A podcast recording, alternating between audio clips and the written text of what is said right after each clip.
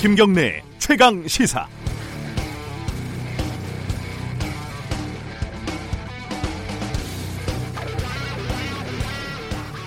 억울한 일을 당한 피해자들을 인터뷰를 해보면요. 보통 이런 얘기를 많이들 하십니다. 내가 원하는 것은 보상도 아니고 처벌도 아니다. 진심 어린 사과면 된다. 근데 저는 이런 생각에 반대하는 편입니다. 사과는 얼마든지 꾸며낼 수 있고 진심은 연기할 수 있는 거 아니겠습니까? 사과와는 별도로 실질적인 어, 처벌, 보상 꼭 필요하다고 저는 생각하는 편입니다. 전두환 씨 일당이 어제 12.12 군사반란 당일에 모여서 와인에 샥스핀에 1인당 20만원짜리 코스를 먹으면서 자축을 했다고 합니다. 전두환 씨도 사람인데 어, 밥은 먹어야 되고 사람도 만나야겠죠.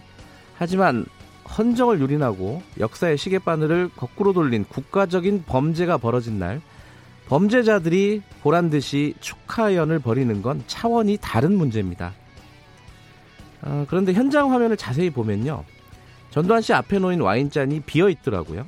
그리고 호탕하게 웃으면서 건배사도 했다고 하고 엘리베이터를 거절하고 계단을 걸어서 내려왔다죠. 건강하다는 겁니다. 생각보다. 골프장에서 운동도 열심히 하는 걸 우리가 봤고요. 사과는 예전에게 그런 것 같고요. 앞으로 법적인 처벌도 다 받고 추징금 천억 원도 다 납부하고 역사적인 단죄도 받고 먹을 욕 다 먹을 때까지 살아있을 정도로 충분히 건강한 게 다행이면 다행이고 그나마 위안이라면 위안일 겁니다. 12월 13일 금요일 김경래 최강 시사 시작합니다.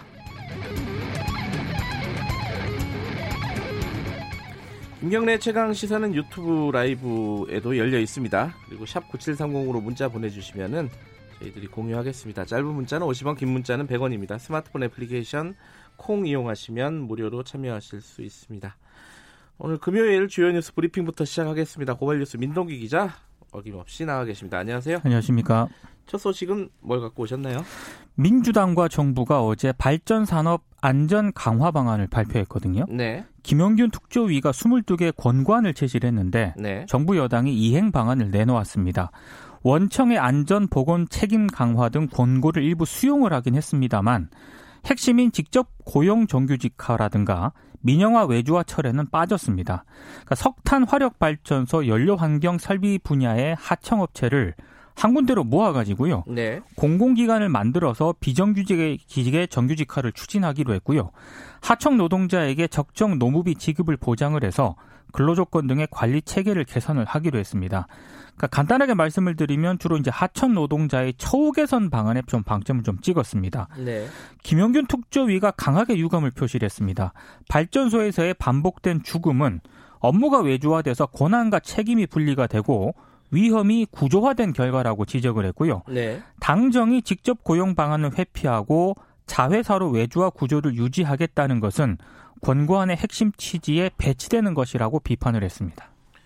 그러니까 하청업체를 자회사로 바꾼다 이거네요 한마디로. 그렇습니다. 예. 예. 이제 거기에 대해서 노동계라든가 특조위는 반발을 하고 있는 거고요. 네. 조금 이건 중장기적인 과제긴 해요. 단기간에 하청업체 구조를 다 없앨 수는 없는 노릇이긴. 한데 좀 대화가 더 필요할 것 같습니다. 자, 국회 소식 오늘 좀 어, 뭔가 일이 벌어질 것 같습니다. 어떻게 되고 있어요? 공직선거법 개정안이 오늘 국회 본회의 상정을 앞두고 있는데요. 네. 여야가 어제까지 격돌을 했습니다. 일단 더불어민주당은 자유한국당과의 합의 처리가 만약에 실패를 하게 되면 네. 4 플러스 협의체 합의안을 본회의에 상정하겠다고 밝혔습니다. 이인영 원내대표는 본회의가 열리면 개혁 법안과 민생 법안 그리고 예산 부수 법안 등을 일괄 상정해서 처리할 예정이라고 말을 했는데요. 네. 한국당은 선거법 개정안이 본회의에 상정이 되면 필리버스터를 통해서 법안 처리를 지연시킨다는 방침입니다. 근데 민주당도 한국당의 필리버스터가 시작이 되면 토론에 참여해서 개혁 법안의 필요성을 호소할 예정인데요. 일단 국회법상 필리버스터는 국회 회기가 끝나면 종료가 되거든요. 그러니까 다음 회기에 해당 법안을 처리할 수가 있습니다. 네. 민주당은 총선 예비 후보 등록일인 오는 17일 이전에 선거법 개정안을 처리할 것으로 보이는데요. 다만 막판까지 협상론도 좀 나오고는 있습니다. 이인영, 심재철 원내대표 모두 대화 필요성을 아직까지는 거론을 하고 있기 때문인데요. 문희상 국회의장은 오늘 오전 3당 원내대표들과 합의 도출을 위한 막판 회동을 가질 예정입니다. 민주당은 어, 우리 갈 길 가겠다. 그렇습니다. 이렇게 얘기를 했고 자유한국당은 나를 밟고 가라 이러고 있습니다. 어, 오늘 상정이 돼도 통과될 수는 없는 거죠 현실적으로. 그렇습니다. 필리버스터가 예. 진행이 될 거고 다음 회기에서나 가능할 것 같습니다. 어, 호르무즈 해협의 파병을 검토하고 있다고요?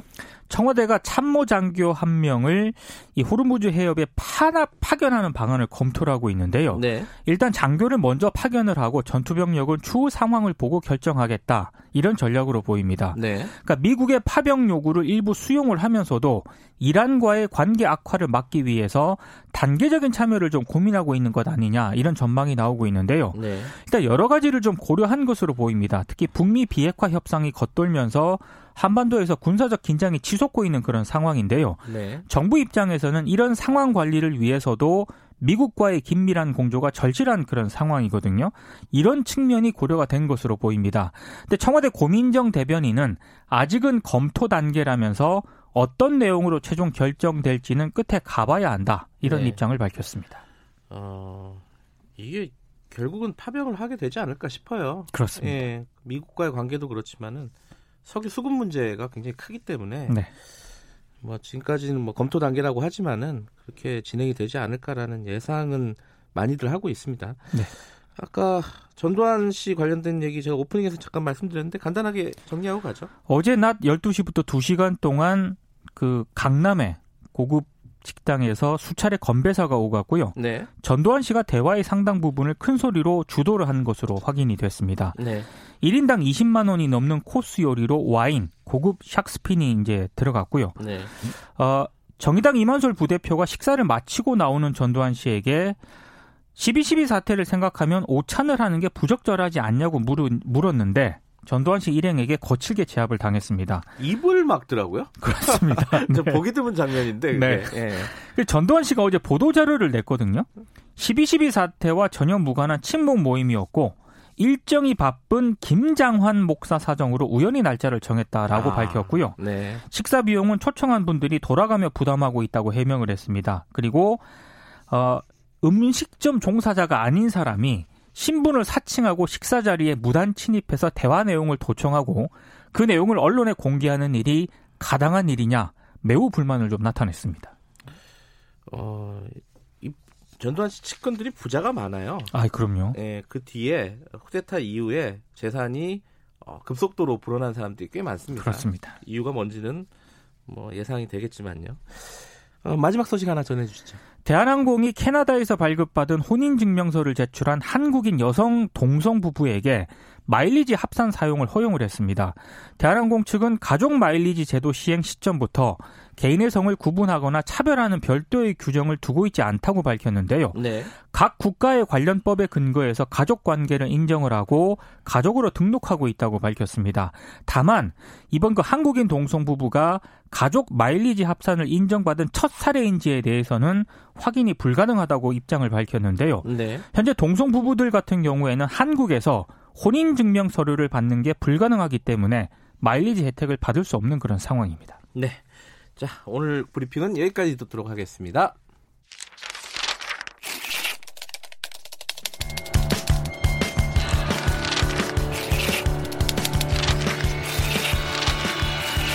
민동기의 저널리즘 M. 네, 한 주간의 뉴스 중에 어, 그 이면을 들여다볼 만한 뉴스를 골라서 얘기를 해보는 시간입니다. 저널리즘 M. 오늘은 어떤 기사를 가지고 얘기를 좀 해볼까요? 김우중 전 대웅그룹 회장이 지난 9일 북한으로 별세를 하지 않았습니까? 네. 어제 연결식이 진행이 됐는데요. 기사도 굉장히 많이 쏟아졌습니다. 네. 제가 쭉 보니까 긍정적인 평가가 굉장히 많더라고요. 통상 우리 언론들은 전직 대통령을 비롯해서 고위공무원, 기업인들이 별세를 하게 되면은 이게 예의 차원에서 그런지 모르겠습니다만 전반적으로 좀 호의적인 기사를 많이 내고 있습니다. 네. 아마 고 김우중 회장 관련 보도도 좀 비슷한 맥락인 것 같은데요. 근데 아무리 그렇다 하더라도 언론이라면 최소한의 균형 감각을 좀 가져야 되지 않을까 싶습니다. 네. 특히 김우중 회장 같은 경우에는 우리 경제에 남긴 부정적인 영향이 굉장히 적지 않은 데다가 그 여파가 지금까지 좀 영향을 좀 미치고 있다고 보고 있거든요. 네. 오늘은 꼭 김우중 회장 보도에서 언론이 놓친 것들에 대해서 얘기를 해보고자 합니다. 일종의 부고 기사인데 그렇습니다. 아, 우리 언론이 부고 기사에 좀 약해요. 매우 약합니다. 예. 아, 기준도 좀 명확하지도 않고요. 네. 어떤 기사가 많았는지 김우중 씨 관련해서는요? 엄청나게 기사가 많은데 몇 가지만 제가 제목만 소개를 해드리겠습니다. 네. 동아일보 12월 10일자 보도 제목은 세계는 넓고 할 일은 많다. 대우 신화 일궈낸 세계 경영 선구자 이런 제목이었고요. 네. 조선일보는 어제 외부 기고를 실었는데 김우중의 메시지 개척하라 도전하라였습니다. 그리고 오늘 중앙일보는 기자 수첩을 썼던데요. 김우중 회장이 보여준 원로의 품격 이런 제목이었습니다. 어, 전부 다 약간 뭐랄까 어, 호평이라고 할까요?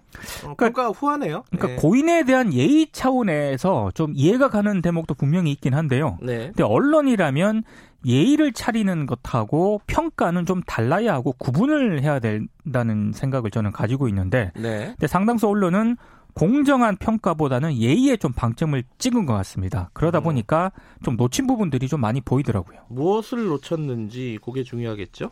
그러니까 김우중 회장에 대한 평가라든가 경영 방식에 대해서는 좀 평가가 엇갈릴 수도 있습니다. 네. 분명한 것은 부정적인 평가도 만만치 않다는 점인데요. 외환 위기를 초래한 재벌 체제 모순이 좀 상징적으로 집약돼 있다는 비판이 아직까지 많습니다. 네. 언론은 이런 부분에 대해서는 거의 조명을 안 했더라고요.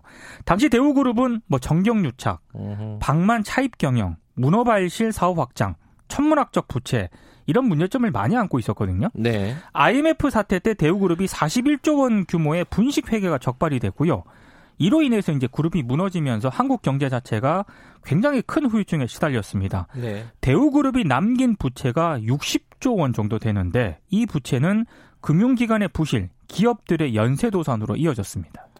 뭐 당시에 어 기업이 망한 대우그룹이 해체되면서 일자리를 잃은 노동자들도 굉장히 많고요. 그렇습니다. 공적 자금도 많이 투입이 되고 뭐 이런 일들도 있었죠. 30조 원 정도의 공적 자금이 투입이 네. 되는데요. 그 대우그룹에 투자했던 소액 주주들이 있지 않습니까? 네. 굉장히 많은 고통을 받았습니다. 근데 저는 이제 개인적으로 좀 주목을 했던 게 네. 대우그룹 책임론이 제기가 됐을 때 김우중 전 회장이 보인 태도입니다. 어 해외로 도피를 했거든요. 그렇죠. 예. 예. 노동자들이 2001년에 김우중 체포 결사대를 만들기도 했습니다. 그러다가 이제 도피 6년여 만인 지난 2005년에 김우중 전 회장이 분식 회계를 주도한 혐의로 징역 8년 6개월, 벌금 1천만 원, 음, 추징금 17조 9천여억 정도를 선고를 받았는데 네. 당시 재판부가 김우중 전 회장에게 중형을 선고를 하면서 이런 지적을 했습니다. 경제 발전에 기여한 공보다 회계 부정 등 불법 경영으로 국민에게 큰 피해를 안겼다. 당시 재판부가 이렇게 지적을 했는데 언론들이 또 이런 지적을 거의 안 하더라고요. 이건 좀 문제인 것 같습니다. 체포 어 김우중 체포 결사대 저도 기억이 납니다. 예전에 네. 그 2000년대 초반에 노동자들이 그 일자리를 잃었는데 그렇습니다. 책임져야 될 사람은 지금 해외 도피 중이었고요. 네. 어, 전두환 체포조도 있었는데. 결국 체포를 못했지만요. 어 이게 사실 우리 언론이 그 본질적으로 좀 근본적으로 노동자에게는 좀 부정적이고 기업에는 친화적이고 이런 게 좀 있잖아요 원래. 묘하게도요. 네 지난 10일이 곧 김용균 노동자 일주기가 되는 날이었거든요. 맞아요. 예. 묘하게도 이제 김우중 회장 별세 시기하고 겹쳤는데 네 보도량 자체를 비교를 해보니까 네. 비교 자체가 안 될 정도로 김우중 전 회장 쪽으로 보도량이 많았습니다. 네. 그러니까 제가 봤을 때 좀 거칠게 말을 하면 아, 주류 언론은 기업인이나 자본가의 죽음은 과잉 애도를 하고 있는 반면에 네. 비정규직 노동자 죽음은 과잉 외면하고 있는 것 아닌가 뭐 이런 음. 생각이 좀 들었는데요. 미완의 과제들도 굉장히 많거든요. 네. 미납 추징금 17조 원 이거 어떻게 할 것인가. 그리고 일각에서는 재산은닉 의혹까지 제기를 하고 있는데 이런 미완의 과제들은 언론들의 세계 경영 극찬 속에 좀 묻혀버렸습니다.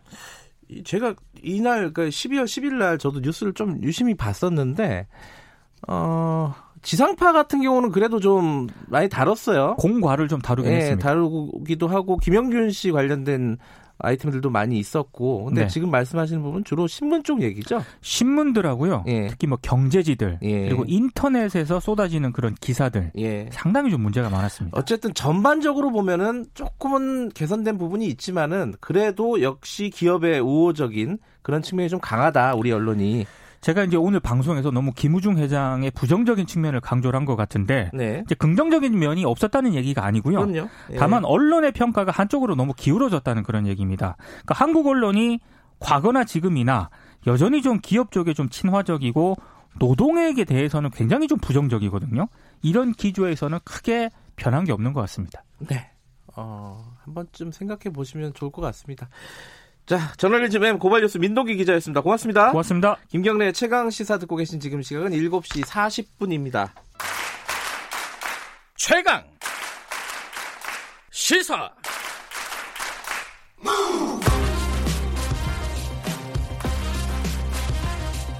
지금 여러분께서는 김경래 기자의 최강 시사를 듣고 계십니다. 네. 어, 금요일은 원래 최강 스포츠가 없는 날인데 오늘 스포츠 얘기 좀 해보겠습니다. 베트남 요번 주에 소식 전해드렸죠. 베트남이 동남아시아 아시안 게임 남자 축구 결승전에서 우승을 했다. 어, 3대 0으로 인도네시아를 이기면서 우승을 했다.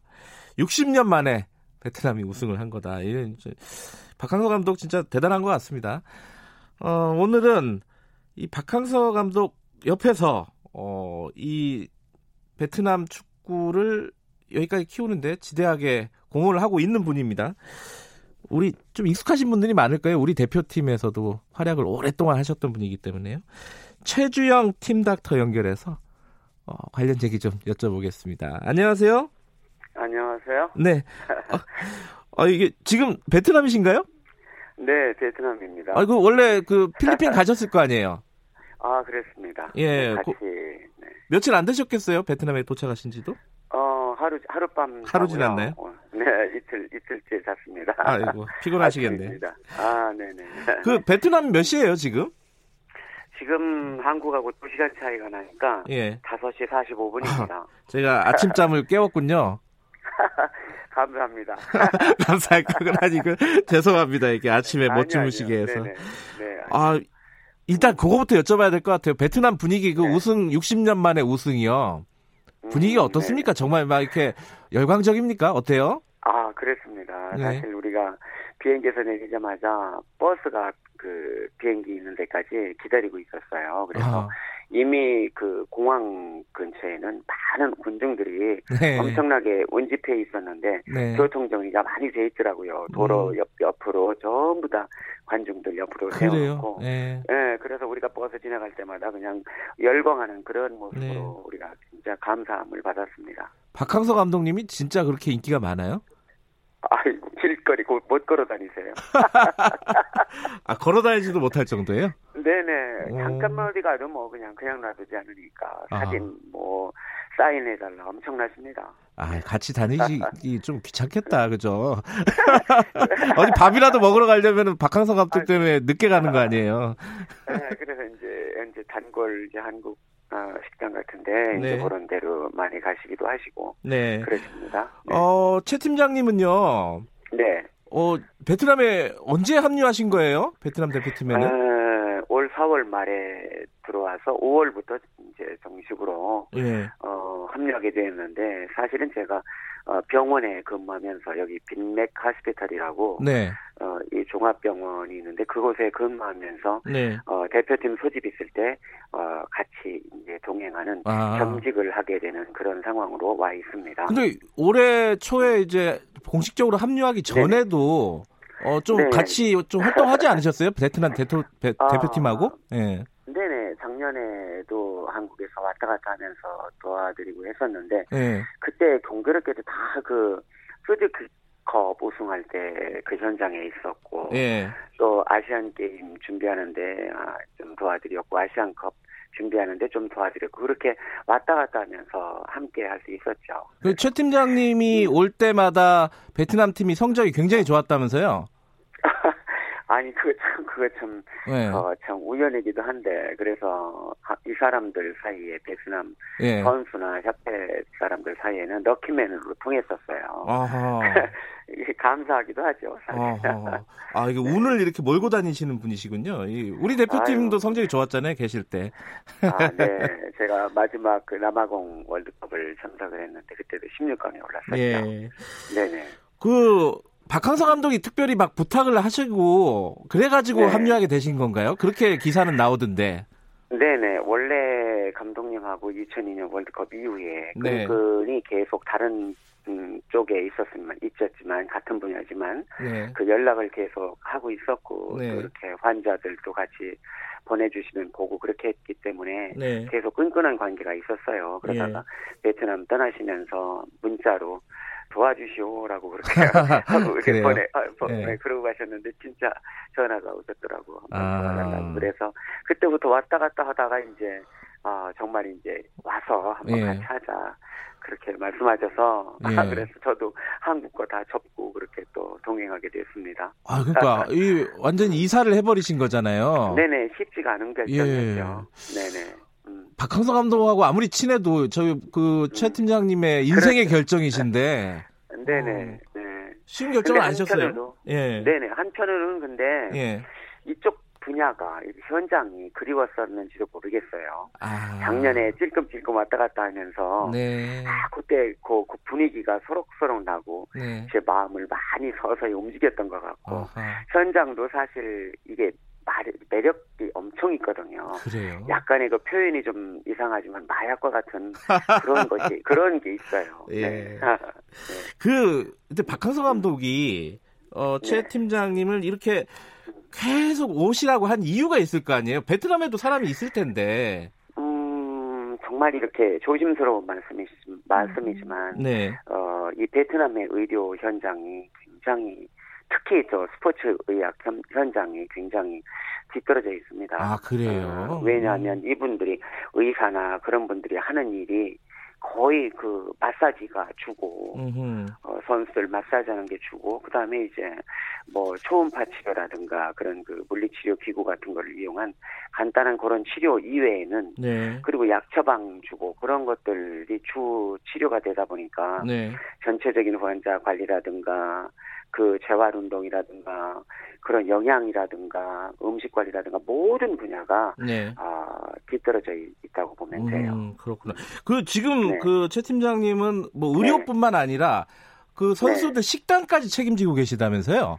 네, 일단은 음. 건강에 연관되는 모든 분야를 이제 음, 감독님께서는 저한테 네. 의뢰를 하셨고, 네. 저 그렇게 하다 보니까 어, 음식, 영양, 또 음. 간단한 선수들과의 대화 속에서 심리적인 것도 함께 음. 상담할 수 상담해야 되는 부분들도 있고 총체적인 어떤 토탈 케어가 예. 어, 담당하게 됐습니다. 이렇게 하다 보니까. 근데 우리 대표팀만 해도 지금 말씀하신 음. 부분이 다 네네. 이렇게 특화돼서 나눠져 있는 일들이잖아요.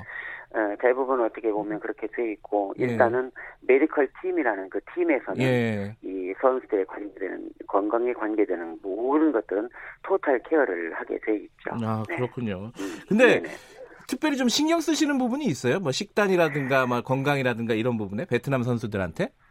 근데 이 나라에 와 보니까 체력 감독님께서도 계속 말씀하셨던 부분이 체력이에요. 그래서 physical적인 건, 이 몸적인 문제도 있을 거고, 네. 그다음에 식단적인 문제를 많이 또 말씀을 하셨어요. 예. 왜냐 그러면 이 쌀국수 우리가 정말 많이 알고 있는 쌀국수 쌀국수 이 아이들이 쌀국수를 워낙 좋아하다 보니까 쌀국수를 많이 쌀국- 먹어요, 실제로? 네네 아. 네 아침 아침에는 거의 다 무조건 아침에도 쌀국수 쌀국- 먹고요? 네네네. 아하. 아니, 아침에 쌀국수가 정식으로 아예 그냥 그래요? 호텔에 가도 나오고 다 나오고 이 아이들이 즐겨 먹는 거예요. 근데 사실은 쌀국수 자체가 그것만 볼 때 아주 나쁜 건 아니거든요. 예. 왜냐면 탄수화물 종류니까. 네. 근데 이제 그거에 너무 의존하니까 음흠. 그런 것들이 아이들의 그 영양에 그 균형이 맞지 않지 않겠느냐. 그래서 네. 그런 부분에 대해서 신경을 좀 많이 써달라 이렇게 음. 부탁을 하셨고 저도 이제 그래서 탄수화물 음식을 아이들에게 예, 먹도록 그런 것들을 좀 많이 유도하고 있고 그렇게 하고 있습니다. 그 좀, 어, 어, 선수들이 반발을 안 합니까? 먹고 싶은 거 먹어야지 왜 왜 자꾸 아, 아, 근데 이제 그게 굉장히 중요한 그 테크닉이 뭐냐면 네. 사실 이 나라 사람들의 그동안 먹어왔던 그 생활 습관을 바꾼다는 것은 그렇죠. 굉장히 어려운 거고 그래서 네.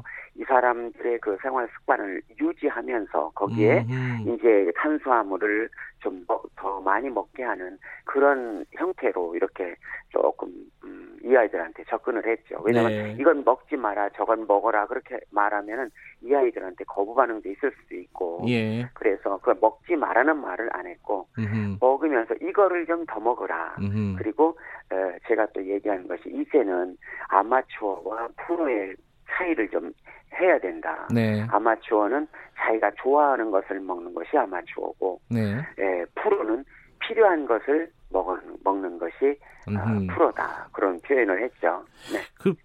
어, 우리 여기 최강 시사에서 스포츠 진행하고 있는 박주미 기자랑 잘 아시죠? 아 굉장히 친합니다. 네. 박주미 네. 기자가 얼마 전에 그 얘기를 하더라고요. 그 네. 베트남 선수들 보면은 몇년 네. 사이에 체격이 일단 뭐 가슴이나 이런 게 굉장히 두꺼워졌다. 아 정말 그래요. 실제로 그래요? 예. 네네네 그렇습니다. 그리고 음. 왜 그러냐면 이 피지컬적인 문제를 굉장히 열심히 그 관심 있게 감독님께서 음흠. 지도하셨고 네. 그런 분야 속에 아이들이 체력이 많이 어, 향상되기도 했고 네. 또 하나 또또 하나 이 정- 어, 피지컬적인 그런 면도 굉장히 향상되었는데 네. 정신적인 면이 네. 엄청 좋아졌다는 생각을 느껴요. 음흠. 제가 왜 그러냐면 어 이 베트남이 열대 지방 아이들이 시합을 하다가 쉽게 포기하는 경우가 많거든요. 그래요? 네네. 이 좀 지고 그러면 근데 이 베트남 아이들은 아무리 뭐 2대 0으로 지고 있다 하더라도 끝 까지 포기하지 않고 아하. 달려드는 거. 지난번 그 C게임에서 태국 경기에서 네. 우리가 따라잡았잖아요. 동점까지. 네. 여기서 우리는 그- 베트남입니다. 그죠?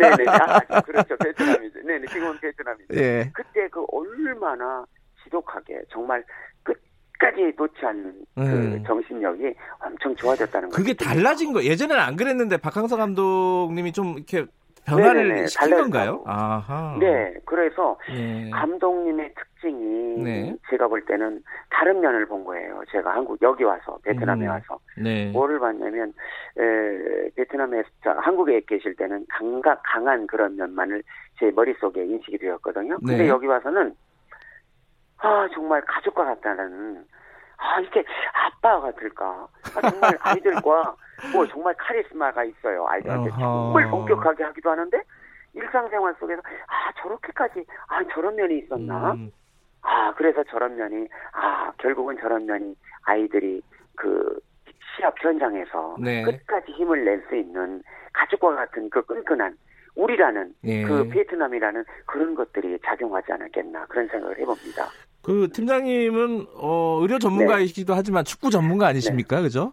이게 아이고 겸손합니다. 그거에 대해서 말씀드릴 게 없습니다. 베트남 선수들 보니까 뭐 장점들이 네. 좀 있습니까? 어. 아 그건 있죠. 어떤 게 있어요? 원래 네.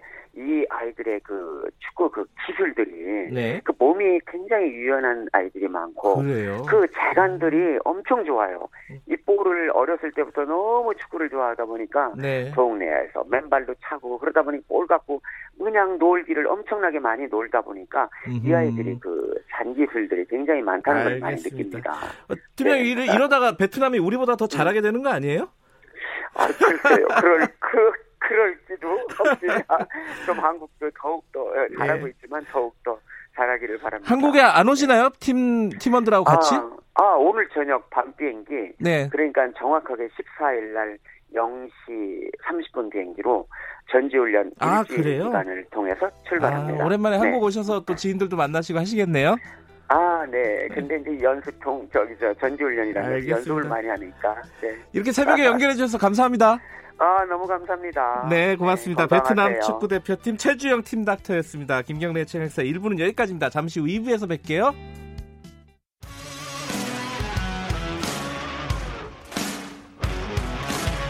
뉴스타파 기자 김경래 최강 시사.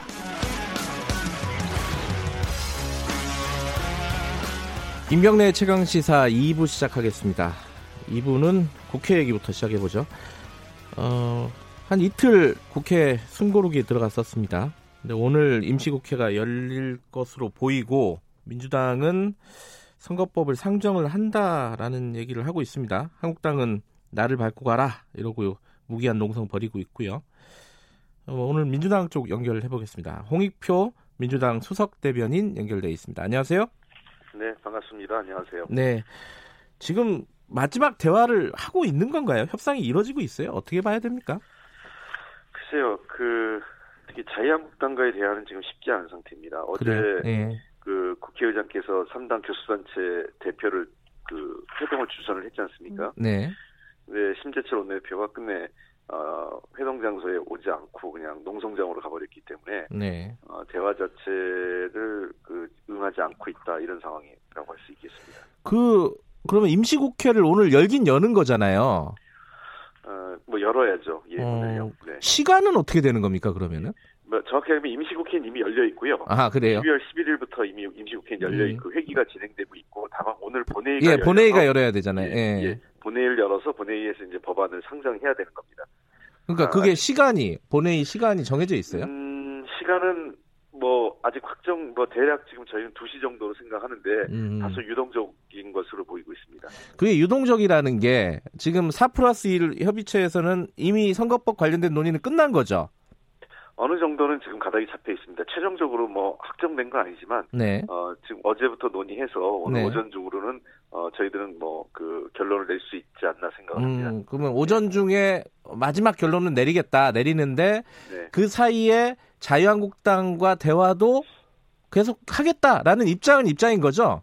그렇습니다. 어제 그 음. 국회의장께서 지적하신 내용이 두 부분 당부를 하셨습니다. 네. 어, 하나는 어, 가급적 선거법, 선거법은 네. 어, 그 교수단체 간 합의를 해서 통과시켜야 된다라는 네. 거고 어, 그러나 17일 넘겨서는 안 된다라는 얘기였습니다. 네. 왜 그러냐면 17일이 그 다음 21대 총선 예비 후보자 등록일이 시작되거든요. 네. 그런 걸 감안하면 선거법이 그, 그 전에는 통과돼야 된다는 국회의장님의 당부셨습니다. 오늘이 13일이잖아요. 그렇습니다. 13일이 금요일이네요.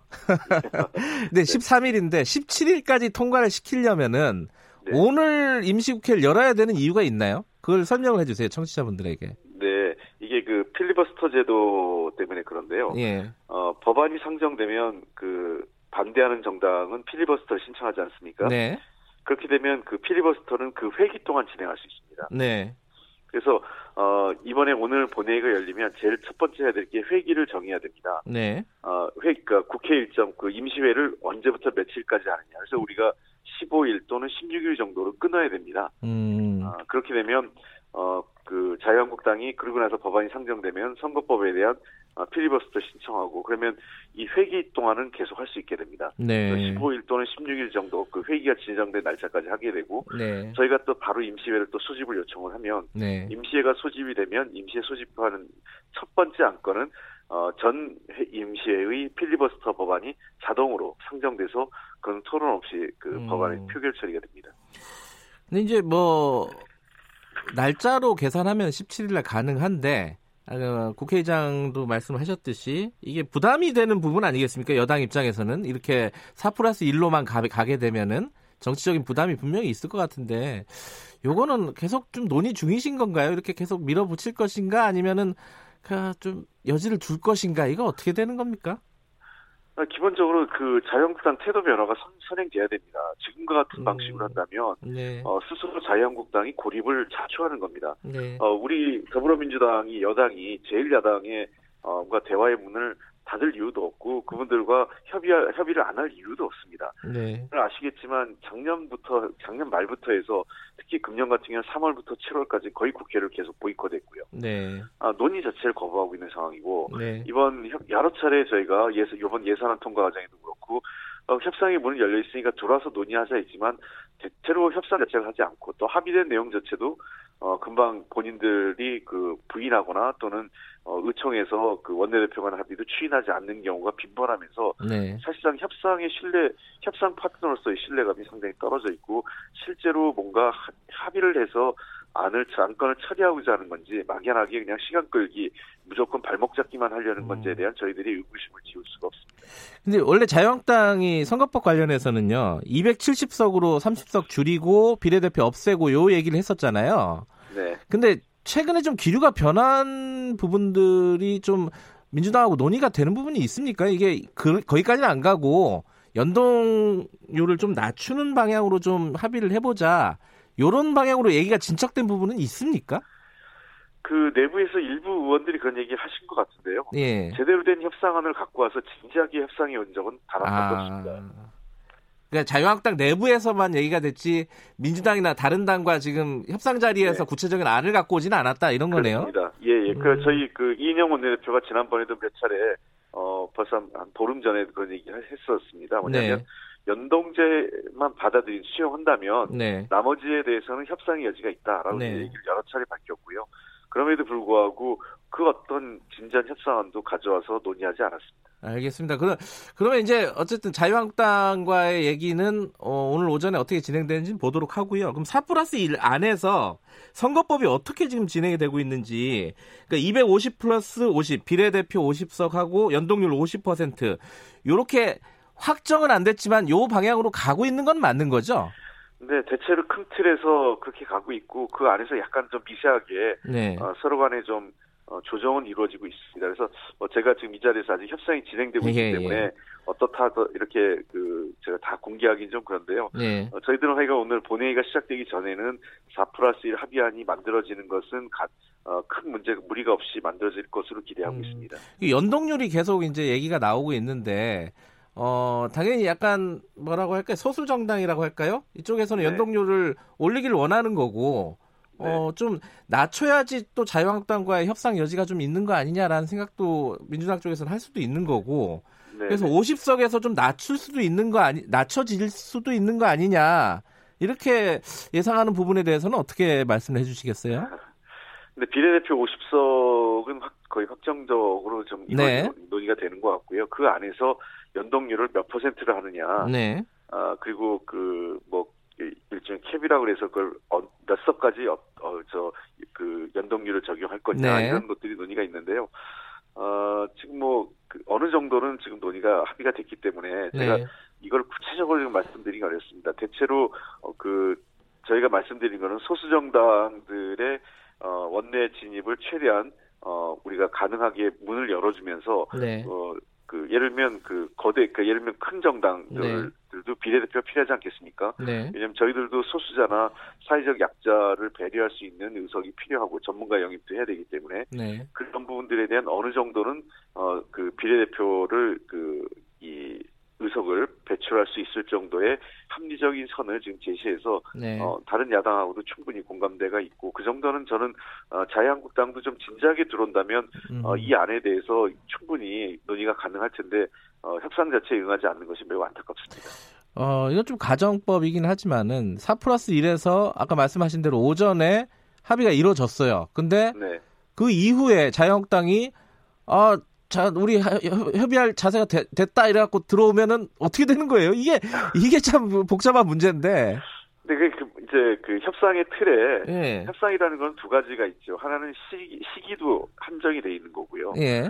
두 번째는 그 내용이라고 생각할 수 있습니다. 예. 아, 가장 뭐 본질적인 건 내용인데 그 자유한국당이 제안하는 내용이 네. 어, 단순히 이제 민주당과의 협상뿐만 아니라 나머지 4 플러스 1에 참여한 다른 정당들에게도 어, 협의했을 때 공감대가 만들어질 수는 아니어야 되고요. 네. 그 이 정도면 어, 좀 다수 양보하더라도 어, 합의 처리하는 게 좋다라는 네. 그런 공감대가 있을 땐 수용할 수 있겠고 예. 두 번째는 무리하게 시간을 늦추는 것을 그냥 기다릴 우리가 마냥 기다릴 수는 없습니다. 네. 지난번 예산안도 우리가 기다리다가 결국은 어, 저녁 8시가 넘어서 어, 처리하게 됐는데 네. 이번도 어느 정도의 협상의 어, 협, 협상과 타협을 위해서 인내하고 기다리겠지만 음. 어, 무한정 기다릴 수 없다 이렇게 분명히 말씀드리고 싶습니다. 그 선거법은 오늘 상정을 할 것으로 예상이 되는데 그러면 이 좀 다른 패스트트랙 관련된 법안 있지 않습니까? 공수처법도 네. 있고 검경수사권 조정법도 있고 뭐 있는데 요것도 일관 상정하는 건가요?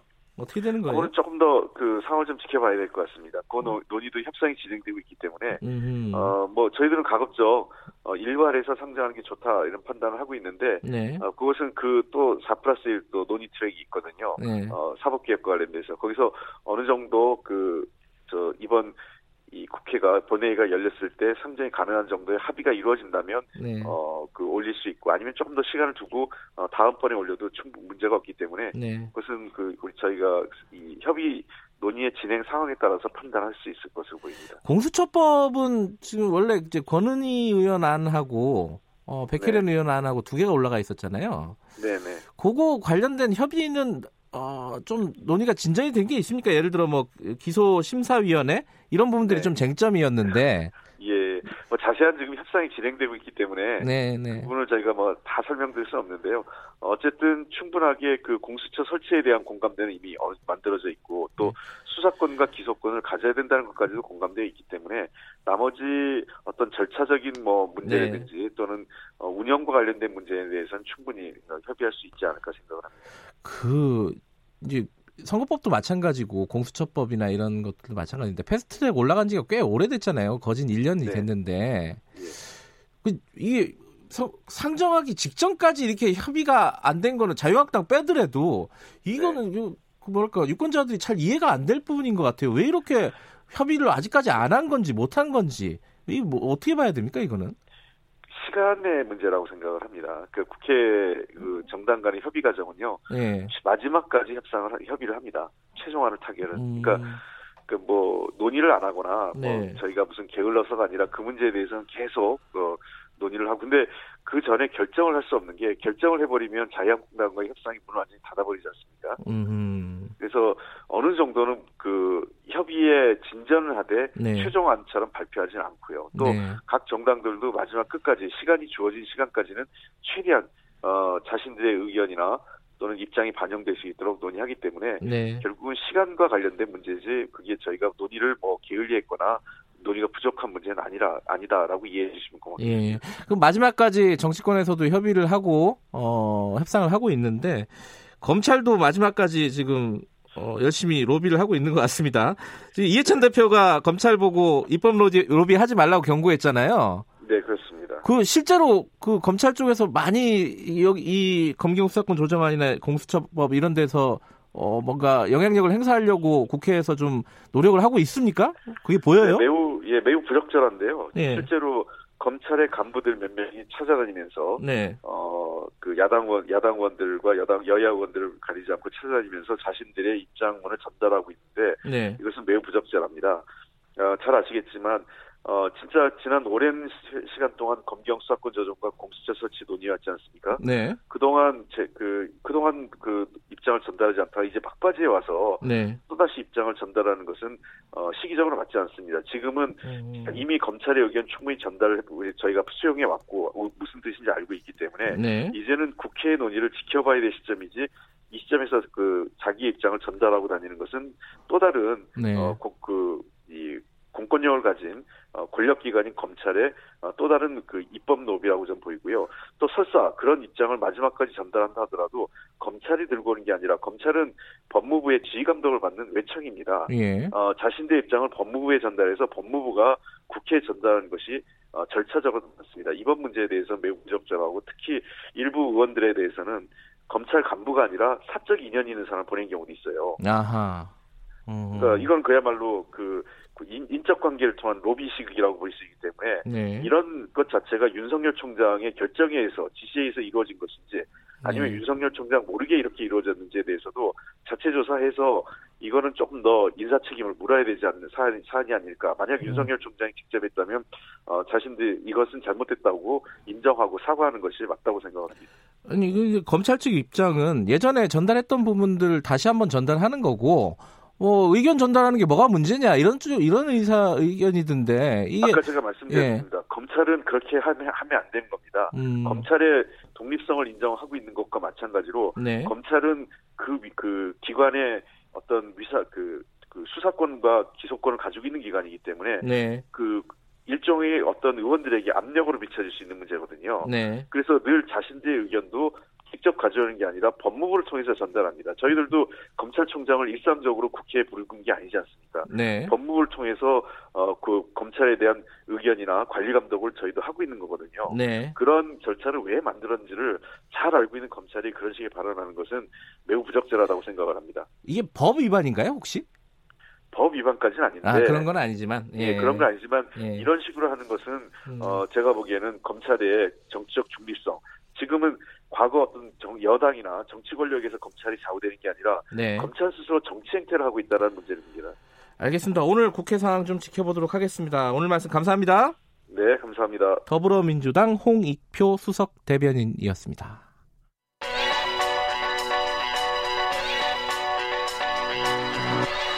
최강 시사 윤태곤의 눈. 네, 윤태곤의 눈. 금요일은 윤태곤의 눈으로 만나겠습니다. 의지와 전략그룹 더모아의 윤태곤 정치분석 실장 나와 계십니다. 안녕하세요. 네, 안녕하세요. 오늘 총리 얘기, 아, 이게 아직 안개 속에 있는 것 같은데, 네. 원래는 뭐 이 사람 저 사람 얘기 나오다가 김진표 의원 쪽으로 완전히 기울지 않았습니까, 사실? 그렇었죠. 그러다가 이제 정세균 총리 카드 급부상이죠. 네. 최종적으로 결정이 어떻게 될지는 뭐 봐야 아는 거지만은 지금은 정세균 카드가 상당히 유력한 것 같아요. 그래요? 네. 음, 김진표 카드는 진보 진영의 좀 반발 뭐 이런 것 때문에 흔들렸던 거죠. 그러면은, 김진표 파- 카드는 완전히 뭐 이렇게 표현하면 그렇지만 버렸다. 이렇게 보면 되나요? 뭐 접혀진 것 같아요. 예. 음흠. 그 이게 비교가 좀 현실적으로 가능할지 모르겠지만 김진표 카드, 정세균 카드 어떻습니까? 요약하자면요. 네. 정세균 카드가 단점, 리스크는 더 작을 겁니다. 아, 하지만 그래요? 음, 효과, 리턴도 더 작을 수 있다. 음, 아, 김진표 의원이 총리로 떠오를 때는 강점이 명확했어요. 두 가지였어요. 경제 이미지 네. 그리고 청문회 통과 가능성. 음, 총리는 청문회만 하는 게 아니라 인준 투표도 거쳐야 되니까요. 네. 예. 그러면은 이제 정세균 전 의장은 어떤 장점인가? 뭐 기업 출신이고 산업자원부 장관도 거쳤으니까 경제 이미지가 있다. 육선의 국회의장까지 했으니까 대중적 법적 검증도 거의 됐다. 이렇게 볼 수 있는 거죠. 두 사람만 비교해 음. 보면은. 예.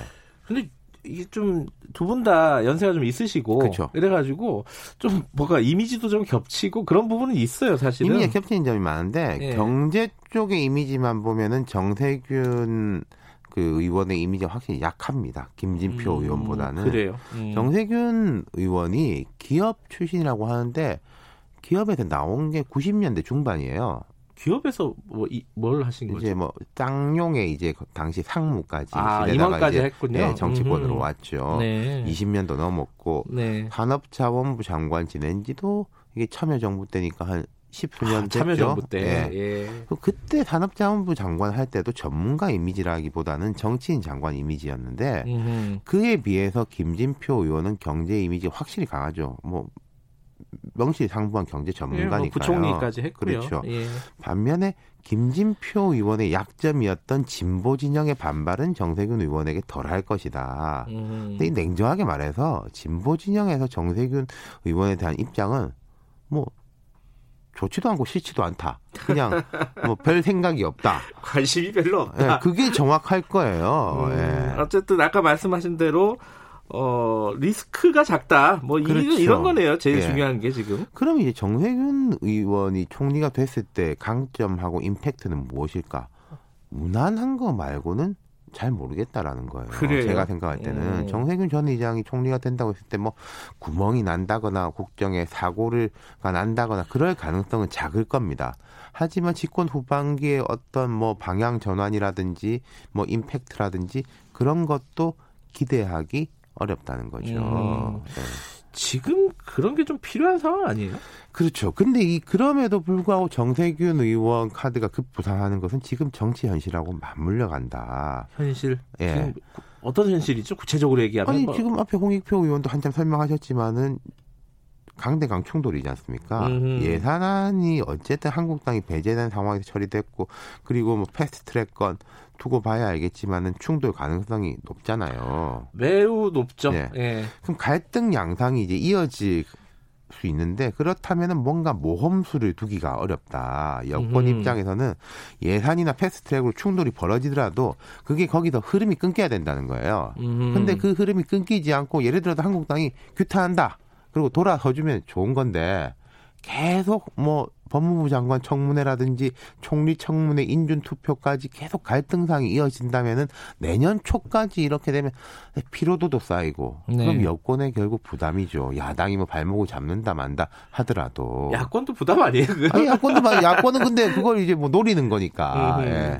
어쨌든 지금 어 어떤 국면 전환이 필요한 부분도 있고 아니면 소극적으로 좀 관리해야 되는 부분도 있고 뭐 여러 가지 그렇죠. 측면이 있는데 네.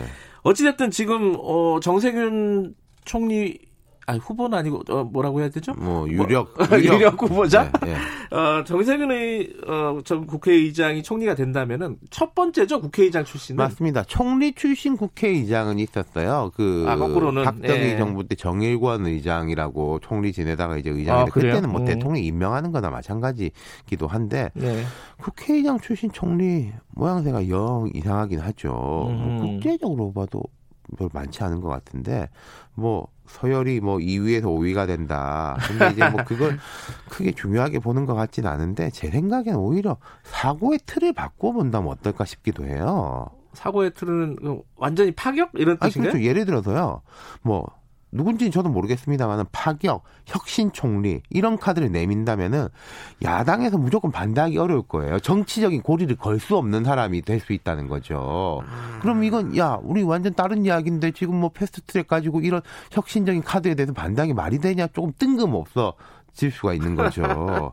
그런 전국의 분위기를 확 예. 바꿀 수 있는 거 아닌가. 이런 카드는 항상 위험을 수반하기 마련인데 네. 이명박 정부 때 김태호 카드가 어, 결과가 끝이 별로 안 좋았던 거고 음흠. 정운찬 카드는 상당히 효과를 본 거였죠. 그 당시에 음. 진보적으로 여겨지는 경제 전문가를 보수 정부에서 썼다라는 음. 데에서 당시 야당에서도 어 이거 좀 아닌데 우리가 반대하기도 뭐 하고 그런 식으로 음. 넘어갔거든요. 물론 정운찬 전 총리가 뒤에 일을 잘했느냐 하고는 별개로 그런 점이 있었다는 거죠. 야, 근데 사람이 있어야 되는 거잖아요. 파격을 하려 그래도 네. 그참 거기 그 발상의 전환이 어려워요. 네. 그, 그 얘기 하면은 최근에 뭐 외신에서 많이 나온 거 그게 생각이 납니다. 핀란드 여성 총리 산나 마린 34세죠. 85년생인가? 예. 산나 마린이 이렇게 말했습니다. 나의 나이나 젠더, 성은 중요치 않다. 한 번도 생각해 보지 않았다. 근데 음. 저는 요새 우리나라 70대 남성 정치인들이 나의 나이나 성은 중요치 않다. 한 번도 생각해 보지 않았다. 뭐 이러고 있는 거 아닌가 싶어요. 이 부분에 대해서는 좀 정부가 생각을 해야 될 거라고 봐요. 뭐 그리고 뭐 자 청문회가 있는 이런 내각이라든지 총리는 좀 운신의 폭이 좁을 수 있지만은 네. 청와대 개편도 뭐 어쨌든 이어질 것으로 보는데 거긴 조금 쉽지 않습니까 사람 쓰기가 그렇죠. 네. 그쪽에서라도 조금 혁신적인 사람들을 썼으면 좋겠어요. 그게 참 어렵습니다. 그죠? 이게 네. 저- 저만 해도 좀 이렇게 나이가 조금 조금 들면서 어, 연륜 있는 분들이 맡으면 좀 안정감이 보이는 것도 음. 사실인 것 같아요. 이게 경험 없는 사람들이 뭔가 중요한 직책에 가는 게 야, 힘들어요. 그러니까 이런. 거죠. 산나 네. 마린이 왜 총리가 됐겠습니까? 전에 장관이었기 때문에 총리가 된 거예요. 그렇죠. 그럼 왜 장관이 됐냐? 전에 의원이었기 때문에 장관이 되는 겁니다. 그러니까 젊은 사람들을 저- 작은 자리부터라도 자꾸 시켜야지 위로 음. 뽑아 올릴 수 있는 게 되는 거죠. 굉장히 중요한 얘기인데 네. 그죠? 알겠습니다. 오늘 말씀 여기까지 듣겠습니다. 고생하셨습니다. 감사합니다. 윤태권의 눈이었습니다. 김경래 최강시사 2부는 여기까지고요. 잠시 후 3부에서 뵙겠습니다. 일부 지역국에서는 해당 지역 방송 보내드립니다.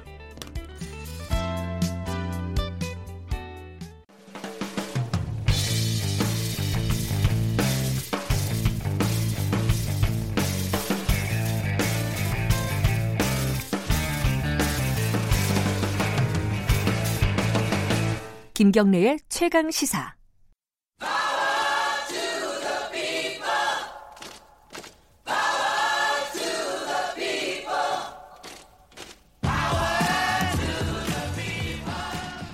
을의 입장에서 을 생각하는 방송, 을의 목소리를 통해 함께 사는 세상을 생각하는 시간입니다. 지금은 을밀대 어, 민생경제연구소 안진걸 소장 오늘도 어김없이 나와 계십니다. 안녕하세요. 네, 안녕하십니까. 오늘은 어떤 을에 대한 얘기를 예, 오셨나요? 오늘은 이제 우리 사회 의 중에 노인 빈곤율 어, 노인- OECD 1위 국가다. 노인 빈곤율이 1위, 자살률이 1위. 아, 그래서 빈곤율 자살 둘다 예, 이게요. 예, 그러니까? 그렇습니다. 그래서 가장 어떻게 보면 어 가난한 노인분들이 사회에서 가장 소외받고 있다 해도 과언이 아닐 것입니다. 근데 이제 먼저 정보를 하나 드리고 시작할게요. 어 12월 17일까지 내년도 국가장학금 대학생들 받는 거 있잖아요. 아, 갑자기 또 대학생. 아니 요거 왜냐면 우리는 돈이 되는 정보를 무조건 환결해드려야 되니까. 노인 문제 하기 예, 전에. 예, 예, 예, 예. 짧게 12월 17일 국가장학금 신청 기간입니다. 1차 신청 기간. 예. 이 신청 기간을 놓치면 재학생들 같은 경우는 원칙적으로 국가장학금을 못 받을 수가 있습니다. 네. 이 내년도에도 2차 신청 기한이 있긴 하지만 예. 그러니까 12월 17일까지 반드시 하셔야 된다 한국장학재단으로. 음. 그다음에 이제 오늘 우리 노인 빈곤율 문제잖아요. 65세 이상 어르신들 어, 통신비 11,000원 의무 감면 제도가 작년부터 시행되고 있다. 아직도 음. 신청 안 하신 분들이 많아요.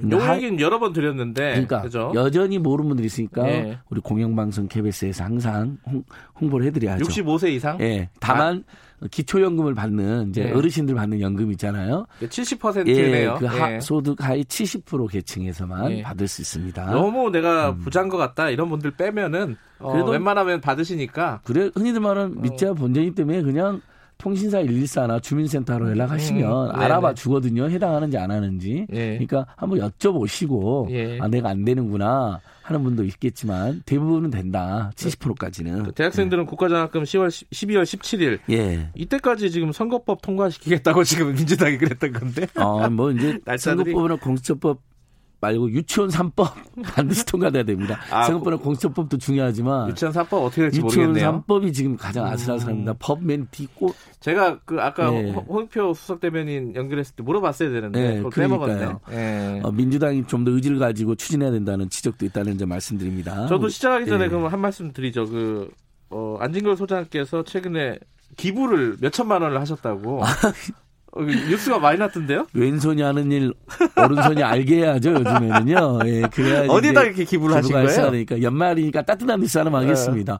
제가 그 TBS TV 민생연구소를 예. 진행하는데 거기서 이제 방송료를 주시더라고요. 네. 그다음에 상지대 초빙 교수 예. 비리재단 몰아낸 다음에 초빙 교수가 됐는데 거기서도 이제 급여를 주시더라고요. 조금. 음. 그다음에 저서가 있었습니다. 네. 되돌아보고 쓰다라는 책이 있는데 가난한 이들 위한 민주주의라는 부제인데요. 저는 이제 민주주의가 우리가 by the people for the people of the people 하잖아요. 예. 좀더 나아가야 된다. by the poor, of the poor, by the 아, poor. 저 짧게 하려고 그랬는데 지금 길어지고 있습니다. 그래서 그래 맞는 돈으로 저기 인권 시민단체 활동가들 3분의 1이 최저임금 못 받고 있다는 조사 결과 나와서 아, 제가 충격을 맞아요. 받았습니다. 예. 그래서 거기 인권재단 사람에 천만 원, 음. 그다음에 비리재단 모라는 지방대학의 상징으로 상지대 음흠. 천만 원, 그다음에 시민단체 활동가들의 공익협동조합이 있거든요. 동행이라고 거기에 200만 원 이렇게 됐습니다. 부끄럽습니다. 아, 대단하십니다. 제가 좀 제가 부끄러워질라 그래요. 아닙니다, 저도 아닙니다. 출연료 받는데 전 저 혼자 쓰는데. 근데 어저께 이제 토론회 갔는데 사무금융 노조에서 하는 네. 우분투 재단이라고 비정규직들만 돕는 재단이 있습니다. 네. 아주 열악한 노동자들만 거기 거기에도 또 출연 약정을 해가지고 지금 아. 돈을 내야 될 상황입니다. 어, 스윗드림님이 어, 유튜브에다가 안진걸을 총리로 임명하는 게 어떠냐라는 안 됩니다. 저는 저 저는 그제 원래 캐릭터대로 길거리 적폐 세력으로 거리의 정치를 하도록 하겠습니다. 알겠습니다. 그 아까 노인 예. 얘기 좀 이어가 보면 바, 바로 말씀드리겠습니다. 요번에 예. 국회에서 뭔가가 통과가 안 됐다면서요. 노인들을 위한 법이. 그러니까 아주 쉽게 말씀드릴게요. 자, 예. 정말 혼자 사는 1인 노, 노인가구 기준으로 네. 어, 최저 생계비 중에서도 가장 반드시 필요한 돈이 생계급여입니다. 네. 그게 한 51만 원쯤 돼요. 그러니까 일명 이게 극빈층이죠. 예, 이 그렇죠. 정말 노인들 중에서. 어, 일단 OECD에서는 이제 빈곤율은 두 개가 있는데 최저 생계비 이하면 절대 빈곤층. 네. 그다음에 중위 소득의 50% 이하밖에 못 벌고 있다. 네. 1인이든 2인이든 네. 보통 둘이 살거나 혼자 사시니까요. 네. 그러면 상대적 빈곤층이라는데 우리가 지금 OECD 통계에서도 43%뭐 어떤 데는 48%까지도 나옵니다. 왔다 갔다 음. 합니다. 이 정도로 노인 빈곤이 심각합니다. 네. 그건 이제 다들 인정하고 있는 내용이거든요. 뭐 진보든 중도든 보수든. 네. 자 이런 상태에서 채- 혼자 사는데 어, 체제 생계비, 체제 생계비 중에서 생계급여, 이제 체제 생계비는 생계급여가 있고, 주거급여가 있고, 의료급여가 예. 있고, 교육급여가 있습니다. 그중에 가장 본질적인 게 생계급여겠죠? 예. 51만 원쯤 줍니다. 예. 너무 작다는 느낌이 들죠, 일단. 51만, 51만 원 어떻게 삽니까? 한 달을 살을 예. 반값도 내고 예. 예. 아니 이제 주거급여는 따로 주긴 아, 하는데? 예. 어쨌든 가장 중요한 게 생계급여잖아요. 그러니까 네. 최소 식료품 뭐, 뭐 의류 뭐 이런 거 다 포함해서요. 옷, 옷값, 예. 어, 음식값. 음. 근데 이것도 너무 적은데 자 아까 말씀드린 것처럼 소득의 70%는 국민연금에 가입돼 있지 않은 분이 많기 때문에 네. 연금이 없잖아요. 그렇죠. 그러니까 기초 급여라는 걸 우리가 기초연금이라는 걸 만든 겁니다. 예. 그래서 어 20만 원에서 25만 원, 30만 원까지 이렇게 주고 있지 최대 않습니까? 30만 예, 최대 원이죠. 30만 원까지 예. 이제.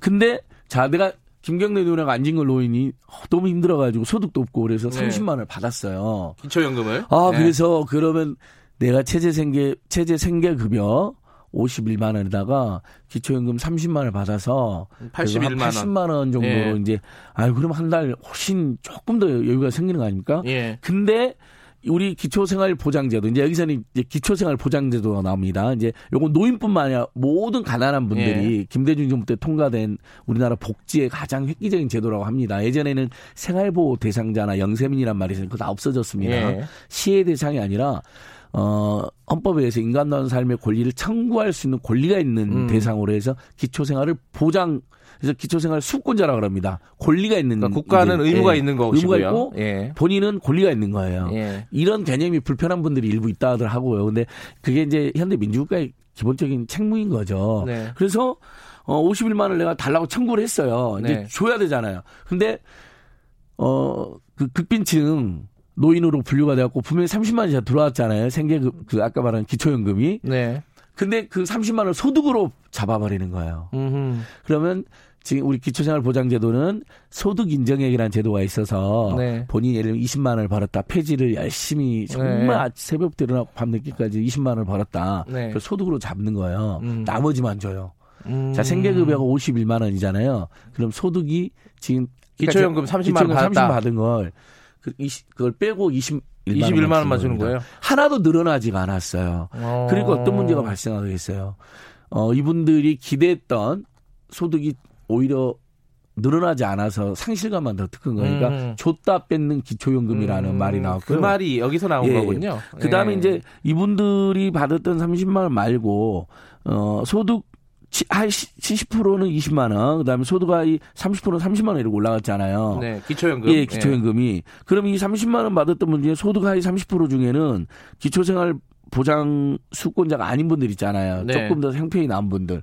이분들은 더 받는 거예요. 역진이 또 발생하는 거예요. 그러네. 예. 왜냐하면 그분들은 어 소득 소득 인정액이 기초생활 수권자보다 더 많은데도 어 예를 들면 생계 그 생계급여 그러니까 연금을 30만 원까지 받는 거죠. 그러니까 예. 이번 국회에서. 예산안 통과할 때 그 얘기가 지금 말씀하신 줬다 뺏는 이거를 조금 완화 완전히 주, 그, 그걸 보장해 주진 못해도 예. 30만 원 다 뺏지 말고 한 30만 원 줬으면은 그게 인정 한 10만 원 정도는 조금 더 보장해 주자. 맞습니다. 요거를 통과를 시키려고 했는데 안 됐다면서요, 그게. 자, 설명해 드릴게요. 그래서 현재 전체 노인 인구는 우리가 한 700만 호 추정하잖아요. 예. 그중에 치매를 앓고 있는 분이 한 70만 호 추정되고 예. 그다음에 325만 명 정도가 빈곤층으로 추정이 돼서 예.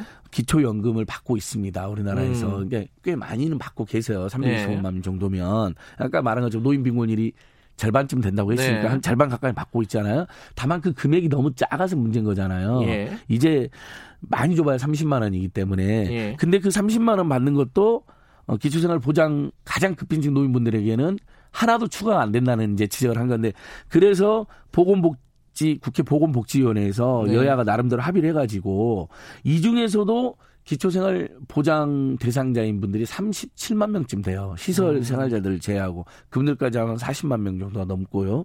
그분들한테는 그러면 기초연금이 올라가도 한 푼도 늘어나는 효과가 없기 때문에 10만 원을 추가로 주자. 음. 보충 급여를 주자. 이제 보충 급여. 네. 했는데 그게 이제 3,651원이 보건복지위원회 소위원회에서 통과했어요. 음. 그럼 이제 정부 안에 이제 최종 안에 통과되면 되잖아요. 네. 근데 보건복지위원회 전체회의 또 예결 국회 예결위 전체회의에서 반영이 안 돼버렸습니다. 네.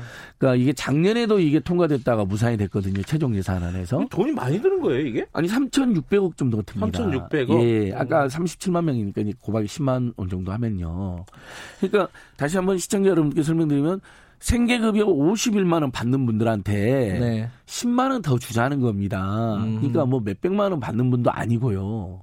혼- 그러니까 10만 원만 더 줘서 기초연금이 올라가 봐야 이분들은 하나도 더 받는 게 없기 때문에 오히려 오히려 기초생활보장제도 더 위에 있는 분들은 기초연금 올라가면 혜택을 보는데 이분들 혜택을 못 보는 거잖아요. 왜냐하면 생계급여를 받는다는 이유만으로 그것을 소득으로 인정해가지고 한 푼도 받는 게 없는 거예요. 그러니까 기초연금이 올라가 올라가면 이분들은 오히려 더 거예요. 그래서 어이 이 활동을 하는 단체가 이제 빈곤노인 기초연금 보장연대라는 것도 있고 네. 내가 만드는 복지국가는 유명한 네. 시민단체가 있는데 이명박 정부에서는 기초연금 10만 원이었거든요. 10만 원 줬다가 10만 원 뺏어가고 박근혜 정부에서는 20만 원 줬다가 20만 원 뺏어가고 포용국가를 주창하는 문재인 정부에서는 30만 원 줬다가 30만 원 뺏어간다. 네. 이렇게 허탈해 하시더라고요. 네.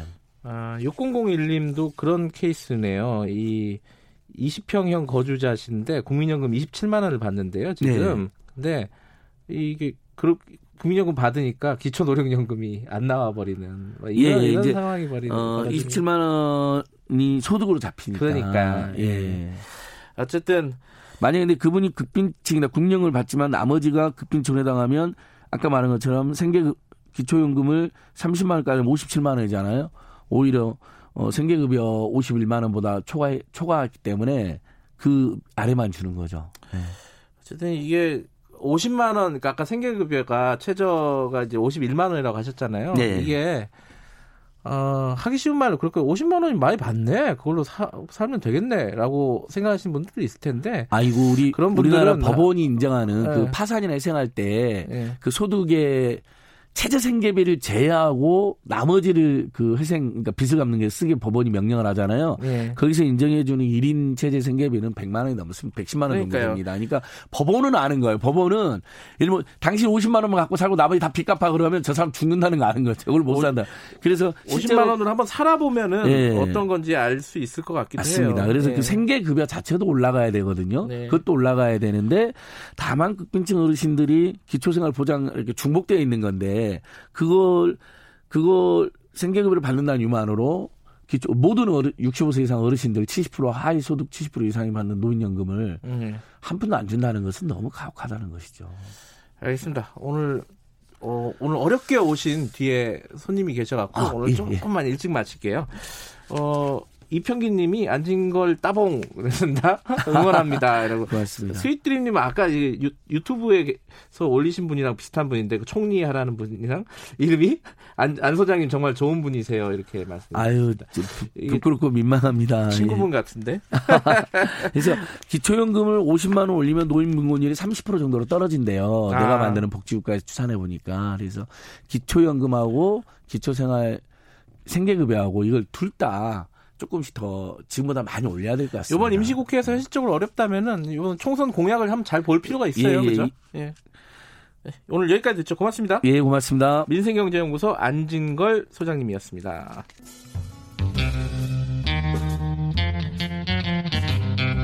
여러분은 지금 KBS 1라디오 김경래의 최강 시사를 듣고 계십니다.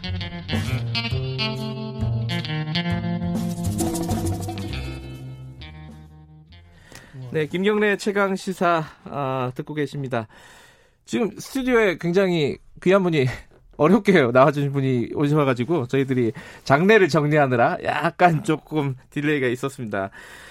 어, 한박TV라고 들어보셨나요? 어, 이 유튜브에서 검색하시면은 나오는데 한박TV라는 유튜브 채널을 운영하시는 분입니다.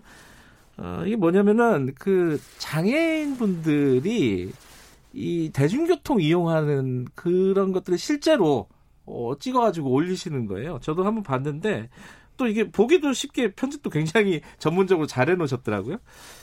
어, 함정규 선생님 스튜디오에 나와 계십니다. 안녕하세요. 안녕하세요. 반갑습니다. 네. 어, 오실 때 여기 오실 때는 뭐 타고 오셨나요? 지하철을 이용을 했는데요. 네. 출근 시간 전이라서 아 그런가요? 그나마 그러니까 러시아워 아. 전이라서 그나마 좀 편하게 왔어요. 아니 오실 때도 그럼 촬영하면서 오셨나요? 네. 셀카로 간, 간간히 여기 라디오가 또 전 처음이라 어디 사시죠? 그 여쭤봐도 되나요? 미아동이요. 아 미아동. 그 네. 미아동에서 여의도까지 오시는데 얼마나 걸리셨어요? 음, 당산에서 한번 갈아타니까 예. 한 시간 정도. 한 시간. 어 이게 보통 갈아타는 게 어렵죠? 그죠? 갈아타는 게 좀 쉽지가 않아요. 어. 그 지하 그뭐 버스 얘기는 조금 있다 하고요. 지하철 네네네. 탈때 가장 어려운 건 뭐예요? 아무래도 그 환승 경로. 음. 제가 그 환승을 처음 할때 네. 그때 저는 어 멘붕에 빠졌었어요. 왜 왜요? 어 경로를 따라가면 그 계단이 나오고 아. 경로를 따라가면 에스컬레이터가 나오고 아. 그래서 영무원한테 물어보려고 해도 영무원은 어디 있는지 잘 모르겠고 네. 그래서 어쩌지 찾아서 이동을 하는데 그런 시간이 한 30분 이상 걸린 적이 몇 번 있었어요. 아, 그러니까 경로 표시한 게 비장애인들을 네네네네네네네. 위한 표시기 때문에 네네네네네네. 휠체어 같은 기구는 따로 표시를 유모, 유모, 차나 휠체어나 똑같잖아요. 그렇죠, 그렇죠. 유모차 엄마들도 많이 힘들어해요. 아, 맞아요, 맞아요. 네. 그래갖고 계단 나오면은 주위에 부탁해갖고 들고 막. 유모차 저 예, 어릴 때 그렇게 했거든요. 근데 이제 전동 휠체어는 들 수가 불가능하죠. 없어요. 네. 불가능하죠. 아, 이게 제가 라디오라는 사실을 깜빡 잊고 어, 말씀을 안 드렸습니다. 지금 함 정균 선생님은 지금 전동 휠체어를 타고 스튜디오에 네, 들어오셨어요. 네네네. 그래갖고 이 말씀을 나누는 거고요. 어, 유튜브로 들어와셔서 보시면은 직접 화면도 보실 수 있으십니다. 이- 이것 좀 여쭤봐도 되나요? 이게 뭐 조금 이제 여쭤보기가 껄끄러운 질문이긴 한데 어쩌다가 이렇게 뭐랄까 장애를 갖게 되셨는지 어, 제가 취미로 오토바이를 탔었는데 오토바이요. 네. 아, 속초로 이렇게 놀러 가다가 예. 미시령 구- 미시령 터널 커브 트는 구간에서 앞에 선두 넘어지는 거 피하다가 음. 가드레일에 그 머리를 충돌해서 머리가 음. 충돌이 돼서 중추신경이 손상이 됐어요. 음. 그래서 사지마비가 됐다가 재활을 통해서 좀 어느 정도 회복이 음. 된 상태죠. 아 그렇군요. 그게 언제적 일이에요? 2013년도 3월 그러면 한 6, 7년? 6년 정도. 6년. 네. 어, 힘드신 시간을 지금도 좀 겪고 계신 건가요? 아니면 지금 좀 많이 안정되신 건가요? 지금은 많이 안정이 음. 심적으로 이제 안정이 됐고요. 네. 초, 처음 한 1, 2년 동안은 솔직히 좀 많이 울었어요. 아 그러세요? 네. 그러니까는 미안한 마음에 울고 화나서 울고 짜증나서 울고 그런 그 음. 심경의 변화가 좀 많이 있었는데 지금은 그냥 뭘 해도 좋고요. 이렇게 불러주셔서 너무 좋고 저희들이 감사하죠. 네, 휠체어를 타고 이렇게 다닐 수 있어서 감사하고 모든 게 다 감사해요. 한 사, 연세 나이를 여쭤봤는데 아, 40대? 연세랑 네, 사, 47세입니다. 아, 저랑 거의 비슷하시군요. 그러면은 근데 이게 아, 이- 비교하기는 힘들지만은 원래 오토바이도 타고 좀 활동적으로 네네. 어, 생활하셨던 분이 휠체어를 타게 되신 거잖아요. 네네네. 그러면 적응하는 게더 힘들지 않을까라는 막연한 좀 생각이 있어요. 어때요? 답답했죠. 네. 그러니까는 쉽게 이렇게 걸어서 이동할 수 있는 데를 휠체어는 다 돌아다 돌아서 이렇게 가는 경우가 많이 있거든요. 네네. 그래서 이제 그런 부분들이 처음에는 좀 적응하기가 좀 쉽지 않았는데 지금은 어 숙명이라 생각하고 이제 받아들이는 거죠. 여기서부터가 본론인데 자, 이 휠체어를 타고 이제 외부 활동을 하셔야 될 거 아닙니까? 그렇죠? 아까 지하철도 타셨다고 하는데 그 지하철 적응하는데도 환승 그 경로를 찾는데도 힘들다고 하셨는데 네네네. 더 힘든 건 아마 버스일 것 같다는 생각이 들어요. 맞나요? 네, 맞습니다. 버스는 뭐가 제일 힘들어요? 버스는 일단 그 탔을 때 예.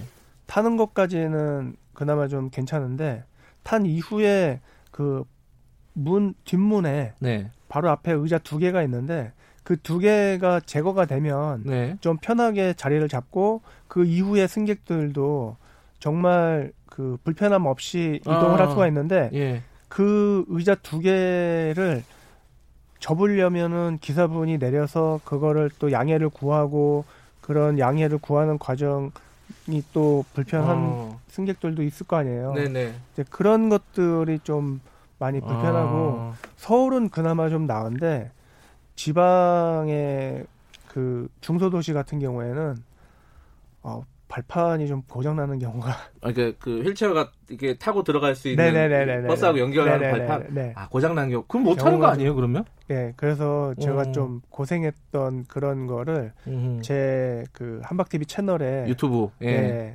올려놨었어요. 근데 전 하나 에피소드 하나를 봤는데 이 버스 정류장에 불법 주차를 많이 해놔가지고 버스가 아. 제대로 살 수가 없는 거기가 그 남산공원 그쪽인데요. 네. 거긴 좀 심각했어요. 음. 그러니까는 버스 뭐 장애가 없는 분들이나 장애가 있는 분들이나 모두가 다 불편한 네. 그런 곳 중에 하나인데 불법 주차만 안 해도 그나마 좀 편하게 이용할 수가 있죠. 그러니까 불법 주차를 하면은 비장애인들이 불편하면 그만인데 장애인분들은 탈 수가 없는 거잖아요. 버스를 이게 연결이 안 되니까. 그죠.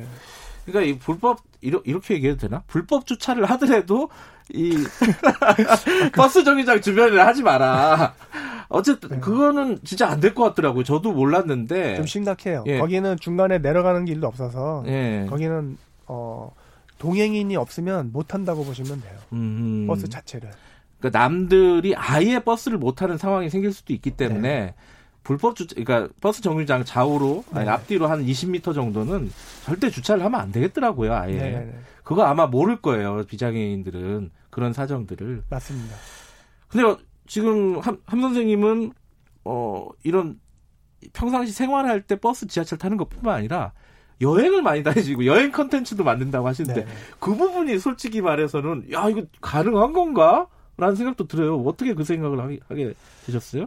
음, 컨텐츠를 이렇게 생산하다 내, 내다 보니까 다양한 거를 이제 생각을 하는데 네. 그나마 좀 제가 쉽게 접근할 수 있는 게 여행이다라고 생각을 해서 했는데 그것도 좀 쉽지가 않아요. 대중 시외버스 이런 건 잘 없잖아요. 장애인 탈 수. 있는. 거의 없고요. 그리고 그 중소도시는 아예 불가능하고 어허. 그리고 이제 대도시 예. 광주, 부산, 대구 뭐 그런 대전 KTX 있는 라인에 네네. 그 라인에 지하철이 있는 곳 음흠. 그런 곳은 제가 좀 편하게 아. 여행을 좀 했었죠. 그나마 KTX는 이제 새로 만들어진 지몇 십몇 네. 년밖에 안 네. 됐기 때문에 장애인들이 탈 수 있는 환경이 돼 있군요. 네. 그리고 지하철하고 아, 대, 그러니까, 대도시. 그러니까 제, KTX가 가는 곳만 편하게 갈 수 있고 네네. 버스가 가는 곳은 쉽지가 않네요. 그죠? 버스는 못 탄다고 봐야죠. 지금 최근에 좀 그- 만들었다고 고속버스 그 장애인 탈 예, 수 있게. 시범 운행을 하고 있는데 네. 그게 좀 문제가 좀 있어요. 어떤 문제가 있어요? 제가 어, 지역을 보니까 강릉, 부산, 당진, 전주 이렇게 네 군데서 예.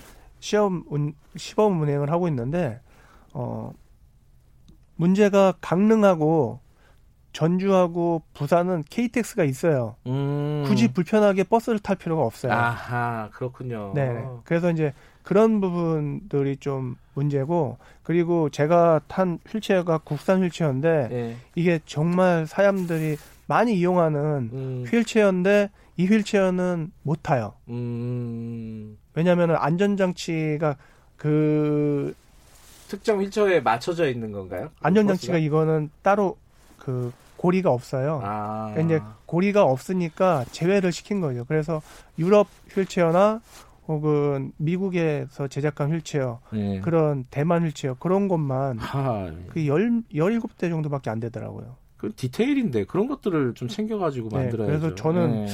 이게 하자는 건지 말자는 건지 아, 참. 아, 이- 말씀 나누다 보니까 시간 금방 가네요. 급하게 마무리를 해야 될 것 같은데. 아, 그래요? 몇 말씀을 좀 여쭤보고요. 어, 이렇게 뭐랄까 유튜브 만들고 어, 컨텐츠 만들고 하시는 이유 간단하게 좀 말씀해 주시면은 뭔가 처음에는 제가 좋아서 했는데 예. 지금은 얼떨결에 그 사명감을 가지게 됐어요. 예. 예, 그래서 많은 장애인분들이 저를 보시고 네. 자신의 목소리를 낼 수 있는 그런 음, 롤모델이 됐으면 좋겠다는 생각에 또 열심히 하고 있습니다. 이미숙 청취자분이 힘내세요. 유튜브 봐야겠네요. 이렇게 유튜브 많이 들어가 보셔서 응원도 해주시고 아. 어, 뭐 평가도 남겨주시고 좀 더 재밌게 만들어라 이럴 수도 있는 거고요. 감사합니다. 그리고 CHS 정님이 길거리에 장애인이 얼마나 다니느냐 이게 선진국의 기준이다. 우리나라에는 많이 없다. 장애인들이 안 다닌다. 불, 음. 아, 불편하니까 안 다니는 거겠죠. 네네네. 되게 좋은 말씀이시네요. 앞으로 꿈이나 계획이나 이런 것 좀 말씀해 줄 수 있으세요? 그런 얘기 들었을 때 저는 그냥 별 생각이 없었어요. 네. 그런데 최근에 좀 생겼어요. 네.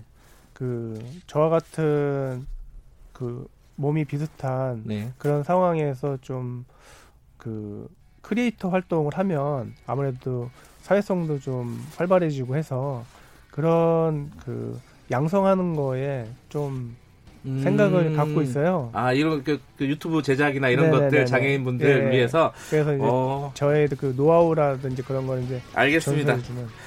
오늘 금요일 날 아침인데 굉장히 밝은 소식 전해주셔서 감사합니다. 네, 고맙습니다. 김경래 최강사 오늘 여기까지 하겠습니다. 다음 주 월요일 돌아옵니다. 아 함정균 선생님이었습니다.